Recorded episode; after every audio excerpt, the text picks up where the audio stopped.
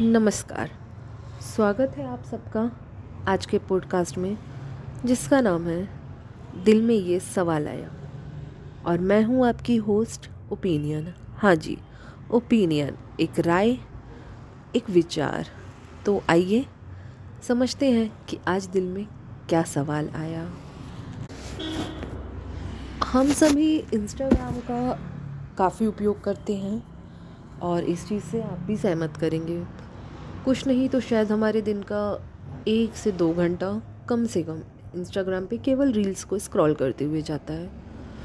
पिछले कुछ दिनों से मेरे नोटिस पे ये आया है कि बहुत सी रील जो ज़्यादातर क्रिएटर्स फीमेल्स के द्वारा बनाई जा रही हैं, उसमें एक पैटर्न चल रहा है अपने M I L's like mother in law father in law या बेसिकली इन लॉज़ के बारे में नेगेटिव चीज़ें बताने का कि कैसे उन्हें उन परिवार में शामिल नहीं किया जा रहा है, कैसे उनको बहुत सारे लाइक कष्ट पहुँचाए जा रहे हैं, या कैसे वो वहाँ पे एडजस्ट करने के लिए बहुत तकलीफ़ों से गुज़र रही हैं एंड वो अपनी लाइफ में बहुत कॉम्प्रोमाइज़ कर रही हैं एंड उन्हें अपने मदर इन लॉज से, अपने इन लॉज से क्या कंप्लेन है?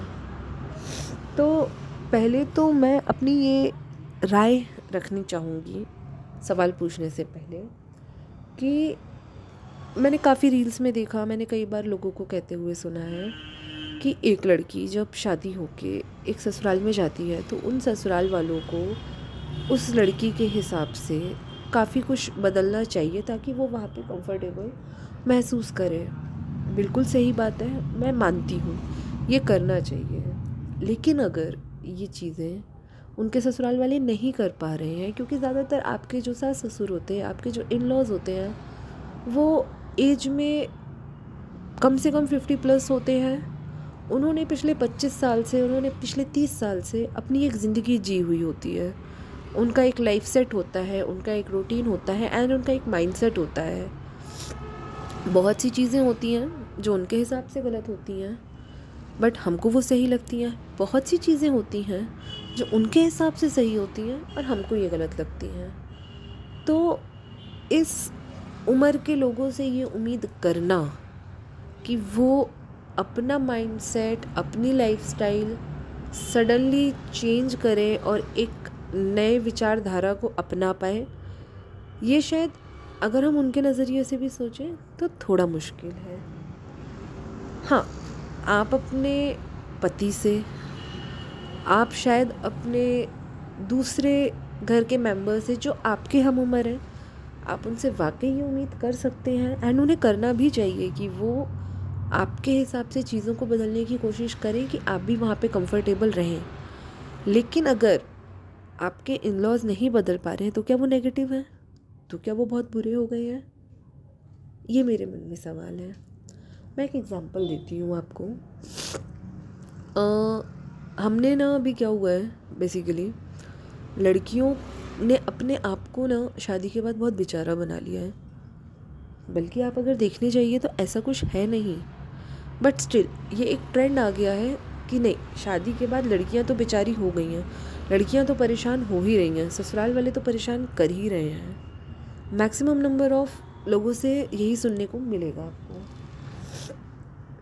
एक थॉट है मतलब एक एग्ज़ाम्पल देती हूँ मैं आपको, कि एक लड़का जब कहता है शादी के बाद या शादी से पहले अपने होने वाली वाइफ से कि मेरी माँ बहुत अच्छा खाना बनाती है, मुझे तो मेरी माँ के हाथों का खाना बहुत पसंद है। तो एक टर्म सामने आता है, ओह, ये तो मामा बॉयज़ है, ये तो अपनी माँ के बारे में कुछ सुनेगा नहीं, इसे तो केवल अपनी माँ से प्यार है। बट जब वही सेम लड़की शादी के बाद अपने ससुराल में अपने परिवार वालों से कहती है, या अपने हस्बैंड से कहती है, या परिवार के किसी भी सदस्य से कहती है, नहीं, हमारे यहाँ पे ये चीज़ ज़्यादा अच्छी बन रही है। ध्यान दीजिएगा, हमारे यहाँ पे। हमारा मतलब मायका, जहाँ से वो इतने सालों से एक खाने को खाते हुए आ रही हैं। और आप जब नए घर में आ रहे हैं तो आप वहाँ पे जब ये चीज़ बोल रहे हैं कि नहीं, हमारे यहाँ पे ये चीज़ ज़्यादा अच्छी बनती है तो क्या आप ममाज गल नहीं हुए? क्या आप अपने पापा की परी नहीं हुए कि आपको तो जो वहाँ बन रहा था केवल वही टेस्ट पसंद आ रहा है?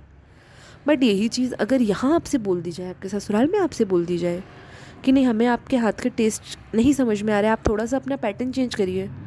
तो अरे, ये लोग तो मेरे हाथ का खाना भी नहीं खाना पसंद करते हैं। इनको तो अपने हिसाब से टेस्ट चाहिए। इन्हें चाहिए ही नहीं है कि मैं अपने तरीके से कोई चीज़ बना लूँ।